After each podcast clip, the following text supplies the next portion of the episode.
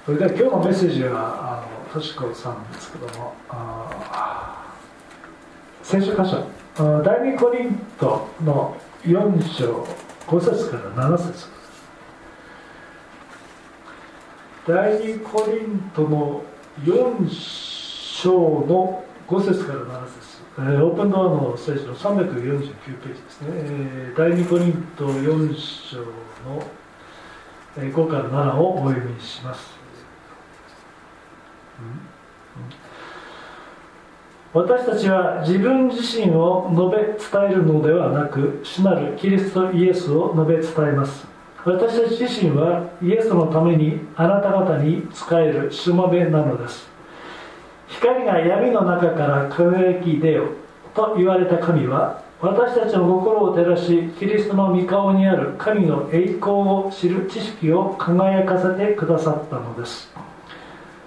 私たちはこの宝を土の器の中に入れているのですそれはこの計り知れない力が神のものであって私たちから出たものでないことが明らかにされるためですえそれでは今朝のメッセージをとしこ姉妹に「信仰の仲間が共有するもの」という題名でよろしくお願いします。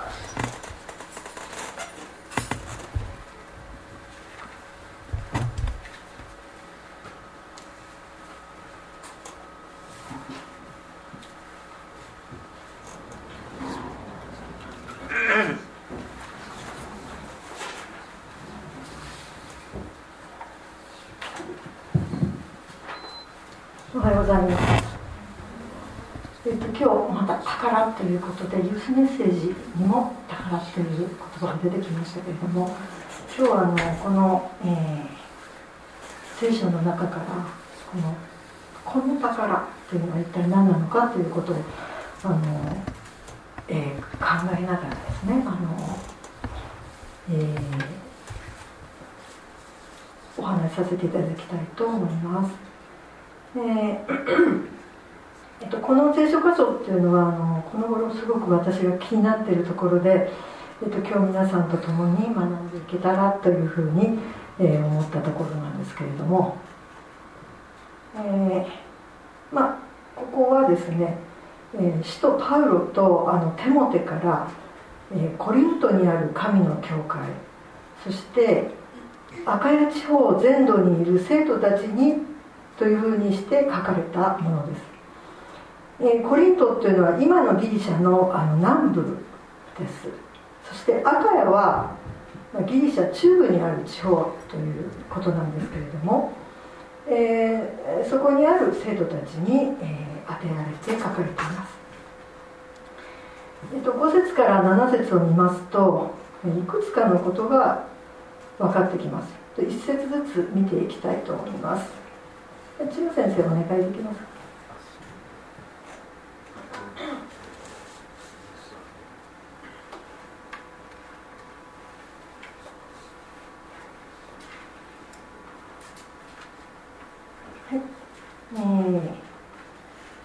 私たちは自分自身を述べ伝えるのではなく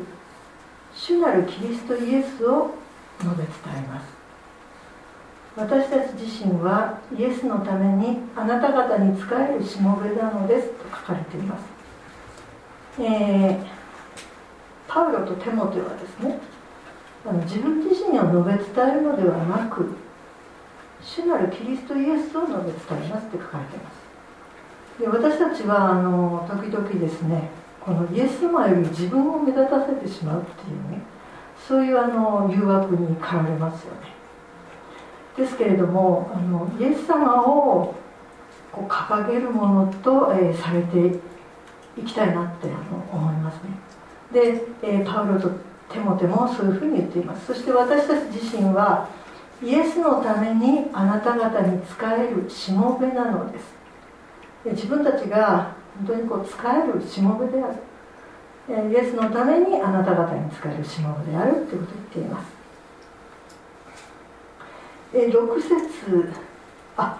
その前にですねあの、まあ、パウロとテモテだけではなくてですねあの私たちもですねまたあの主のために人々に仕えるしもべである。というそういうあの自覚をあの持っていきたいなというふうに思います。え6節次お願いします。光が闇の中から輝き出よと輝き出よと言われた神は私たちの心を照らしキリストの御顔にある神の栄光を知る知識を輝かせてくださったのです。って書かれています。最初の「光が闇の中から輝き出よう」という御言葉はこれはあの創世記の御言葉であのそういうふうにこう光を作られた神はあの私たちの心を照らしてくださった。そしてキリストの御顔にある神の栄光を知る知識を輝かせてくださった。ということですね。ここわかりここまで分かりますよね。でえっとじゃあ次お願いします。で、えー、ここでですね、えー、7節に行くんですけれども私たちはこの宝を土の器の中に入れているのです。って書かれていますけれどもこの宝っていうのが非常にこの、えー、文章では捉えにくいかなって私思ったんですね。このつなぎが分かりにくいなって。もう一回6に戻していただいてるんですか？で、えっと、英語の方はですねあの実はよくわかります。でも日本語だとこのすごくぼやけるんですよね。この宝ってじゃあ6節で言ってる何なんでしょ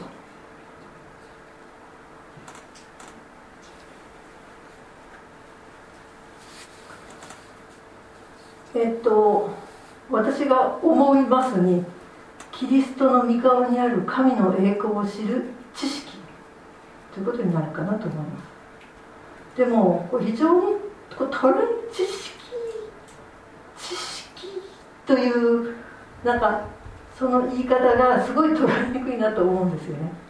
でも英語ではよくわかりますよねジム先生。これ英語ではあの「ライト」ですよね「ライト」えっと光というふうになっています。であのちょっとえ、っとあそれでですね、えー、ちょっと新共同訳をあの見てみたいんですけども次の次お願いします。もう一つはい。でこう新共同訳を見ますと「闇から光が輝き出よ」と命じられた神は私たちの心の内に輝いてイエス・キリストの御顔に輝く神の栄光を悟る光を与えてくださいました。なってですね。すごい長いんだけどこれでなんかやっとあこれが宝なんだっていうのが分かるんですよね。イエス・キリストの御顔に輝く神の栄光を悟る光。なんですね。ちょっとすごい長いんですけども。神の栄光を悟る光っていうのが私たちに与えられたこの宝なんですよね。で、えっと、その宝を私たちはこの土の器の中に入れているって書かれているんですよね。えっと本当私たちのこの肉体っていうのはこの土の器に過ぎない。本当に、えー、みすぼらしいあのものですけれどもその中にこの宝を持っている。そして、えーこの宝というのはあのすごい力がちょっと前に戻していただいてごめんなさい。えっとはいこれですね、えー、この計り知れない力が神のものであって私たちから出たものではない。ということが明らかにされるためですって書かれてます。だからこの宝は私たちのものじゃないんですね。だけど私たちの中にこの主がくださった神の栄光え？神のすいません。神キリストの御顔に輝く神の栄光を悟る光が与えられてあのいるんですね。えっと、えー、そしてパウロにもテモテにもその宝が与えられていてそしてその宝によって彼らの福音宣教が進められていったんだなっていうことが想像できるんですね、えー、ちょっとその辺ちょっと覚えておいていただいていいですか？でちょっとここであのルカによる福音書を読ませていただきたいと思います。えっとルカによる福音書をお開きくださください。えっと5章17節から20節ですね。ルカによる福音書5章の17から20ですね。えー、っとじゃあ、えー、っと読ませていただきます。ある日のことイエスが教えておられるとパリサイ人と立法の教師たちもそこに座っていた。彼らはガリラヤとユダヤとのすべての村々やエルサレムから来ていた。イエスは主の道からを持って病気を治しておられた。するとそこに男たちがチューブを患っている人を床のまま運んできた。そして何とかして家の中に運び込みイエスの前に置こうとしていた。しかし大勢人がいてどうにも病人を運び込む方法が見つからないので屋上に登って屋根の瓦を剥がしそこから彼の寝床をちょうど人々の真ん中のイエスの前に吊り下ろした。彼らの信仰を見てイエスは「友よあなたの罪は許されました」と言われた。とここなんですけれども、えーと、皆さんよくご存知のあのところだと思います、えーと、イエス様が病気の人々を治しておられるのを見て、えー、男たちが、えー、チューブの人を床に寝かしたまま運んできたという出来事ですよね。そして、えー、でも大勢の人がいたのでこの病人を家の中のあイエス様がおられる家の中に運び込む方法が見つからない。そこで屋上に登って屋根の瓦を剥がしそこから彼の寝床をイエス様の前に吊り下ろしたと書かれています。えっとこれあのなんかこのや家の人にですね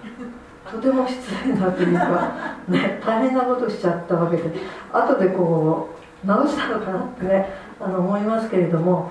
あのここれやここまでやるほど彼らはこのチューブの人を直していただきたいっていうそういう思いで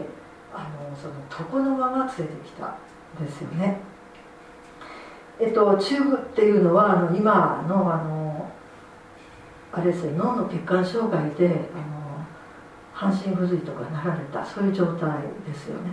でそういうあの方をあの連れてきたということなんですね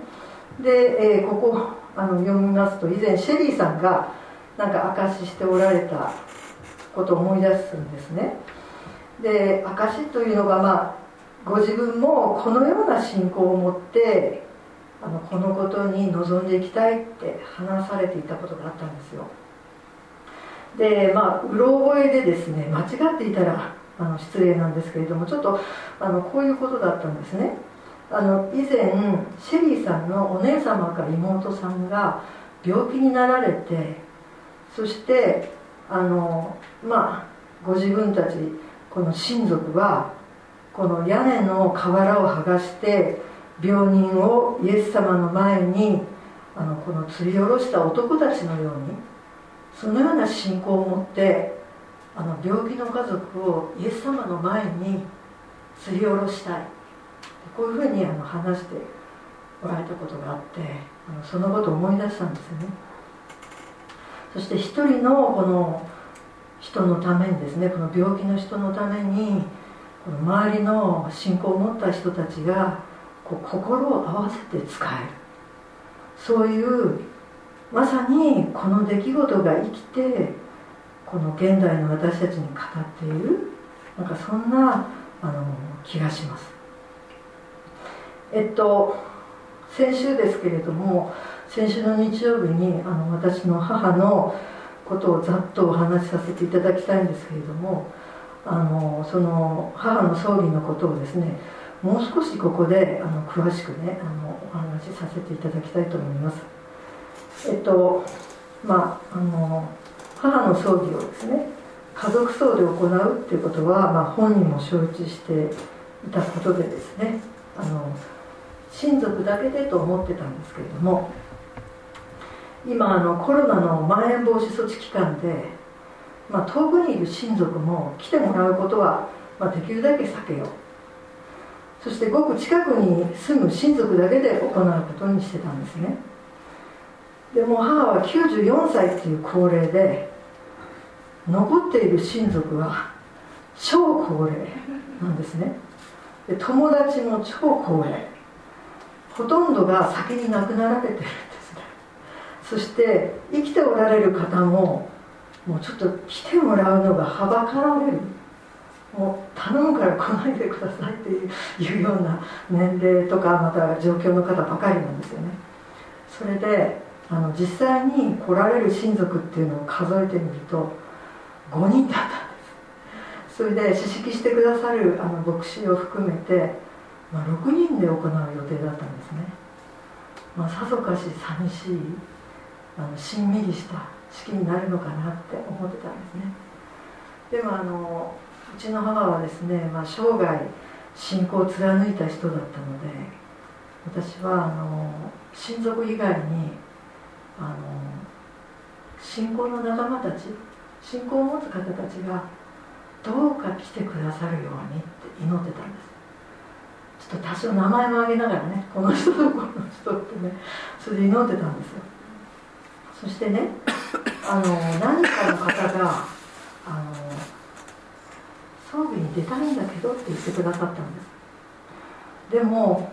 まあ、このコロナのねあのご時世で万が一移ったら大変だということで最初お断りしたんですよね。そしたらまた他にもあの行っちゃダメだろうか。言ってくださる方があって。またその方たちにもお断りしてたんです実は。でも何か自分の中に収まりがつかないものがあってもう一晩考えてやっぱり来てもらおうって思ったんですね。それであの声かけてくださった方たちにあの「やっぱり来てほしいんだわ」って言ってお願いして来てもらったんですよね。そしたら当日あの9人の方来てくださってそしてあの四式の牧師の奥様も来てくださったんですよね。で総勢17名のあの葬儀になりました。そしてその中でクリスチャンが13人もいてくれたんですよね。あのそしてもう本当にその知識の牧師もあの母が敬愛する方で十数年この方のところで本当にあのよくお世話になったんですね。だからそのこともすごく嬉しくてあの感謝だったんです。でえっと皆さんね本当に母のことよく知ってくださってて共にねあの信仰生活をあの送って来てくださった方たちでもうね本当に天国への希望を持ってね母を送り出してくれたんです。それでもうねあのまあねもしねあの彼らが来てくださらなかったら本当に寂しい葬儀になったんじゃないかなって。そして、まあ、本人はねあの天に行ったと思いますけどあのすごくこう物足りない葬儀になったんだろうなって思ったんですけれども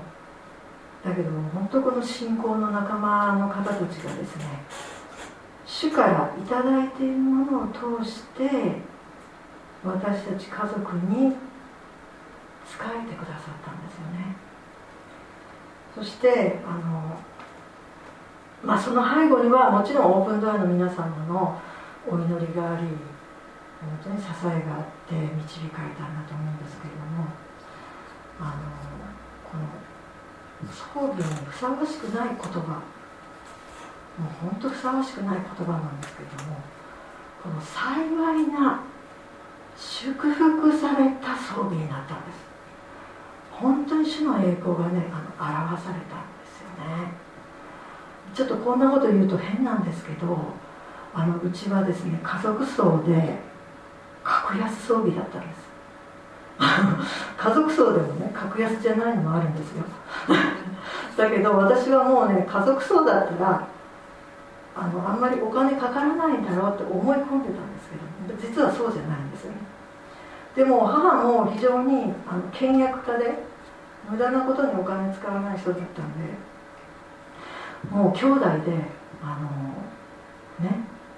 安くやろうって決めてたんです。でまあ葬儀の前日に最終打ち合わせで私はあのその、まあ、斎場で行ったんですけれどもちょっと教会使えない状況斎場で行ったんですけどこんな葬儀かって驚くぐらいのもうね殺風景だね。味気ないね。場所だったんですよ。それでなんかね何もしてくれないこお金かけないと何もしてくれないんだなっていうねのが分かるようななんかねそういうねところだったんですよね。ででもねもうねその前日の夕方に変えてくれなんてとても言えないんですよね。もう従業員の方もすぐ帰るみたいな感じだったし。それでですねいやなんかねちょっと納得いかないなと思いながら、まあ、帰ったんですけど。でもそういった状況が本当に塗り替えられるようなもうね素晴らしい装備にしていただいたんですよ。で私は本当に感謝でいっぱいでもうね葬儀なのにですよ。喜びにあふれたんです。素晴らしいと思いました。本当にねこのね方たちを神様あなたが備えてください。本当に誰がこんなことしてくれたんだ本当に主ですよね。主が備え集めてくださったんですよね。本当に感謝です。そしてこのね葬儀に参加してくださったあの一人の方がですねこのようなメールをくださったんですよね。でちょっとあのご紹介させていただきたいんですけれども、えー、まあ、最後にですねあの母の棺に皆さんであの花をいっぱい入れてくださったんですけれども、えー、その時のことをねあの言われてたんですが、えー、こちらこそ葬儀に参加させていただきありがとうございました。お母さんのお顔がきれいで優しくて神様が地上での最後の最後まで共にいて守っておられたことをはっきりと知りました。でねあの書いてくださったんですよね。すごく慰められました、えー、そそれでですね今日あの、えー、中部の、えー、人を運んだ男たち。そしてまたね私のあの母の葬儀に出てくださったあの信仰の仲間クリスチャンの方たちのことについてあのお明かしさせていただいたんですけれどもあのこの2つのことにねあの共通することがあるんですよね。それは神様が主を信じる者たちを用いて主のご栄光を表してくださったっていうことなんですよね。で彼らはこの集められたんですけれども単に集められたというだけではなくてもうそれ以上のことをするために集められたんですよね。それはこのうちに与えられているこの宝でですね主と人々に仕えるためなんですよね。本当に主が与えられた神の栄光を悟る光によってあの使えるために集められた。だからこそこの栄光がですねあの表されたんですね。そしてそれは私たちから出たものではないんで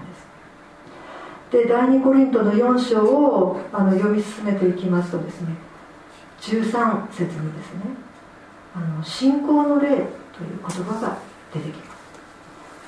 そしてまた5章には救いの保証として私たちには精霊が与えられていると書かれています、今日このあの第2コリント4章の5から7を読んでいただきましたけれどもあのここに書かれていたあのこの宝イエス・キリストの御顔に輝く栄光を悟る光っていうのは信仰の霊でありまた私たちのうちに与えられている御霊です。精霊です。で教会の中でもですねあの主と人々に仕える時にもちろんねある程度の私たちの側の肉的な努力っていうのはいると思います。それはこう人人を不快にさせたりですねあのさせない気配りとかですねやっぱり思いやりっていうのが必要だと思います。でもあの本質的にはですね私たちの肉から出たこの自分の自分自身のものであの使えるのではなくてですねやっぱり主が与えてくださったこの宝によってあの使えるということが大切になってくると思います、えー、神様はこの個人個人の人柄とかあの人格を通してあのご自身を表そうとあの願っておられます。私たちはこのうちに与えられたこの宝というのをですねあの意識してあの受け取るとともにこの宝に導かれまたこの宝によって変えられそしてこの宝をこの自分を通してあの輝かせていただくことそれをあの求めていくのが大切だなっていうふうに思わされます。私たちはこのもう何て言うかなあのこ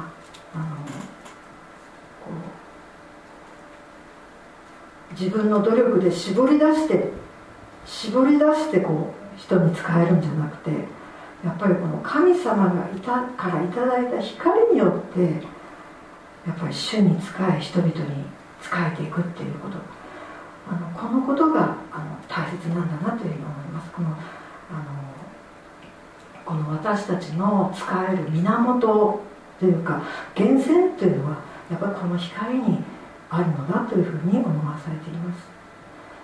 えー、本当に私たちを通してですねあの主の栄光をあの表していただきたいなというふうにあの思わされます。ではお祈りします。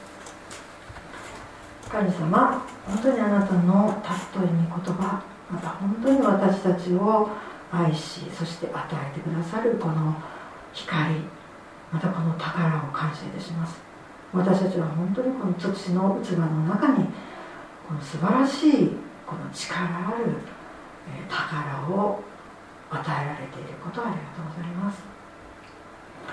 神様どうかこの宝によって変えられ私たちを通してこの宝を神様光り輝かせてください。そして本当にこの宝を通してあなたに仕えまた周りの人々に仕えることができるように助けてください。本当にこの限りないあなたのこの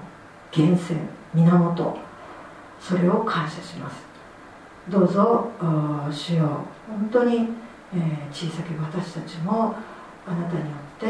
栄光を表すものとさせてください。お願いします。イエス様の皆によってお祈りします。アーメン。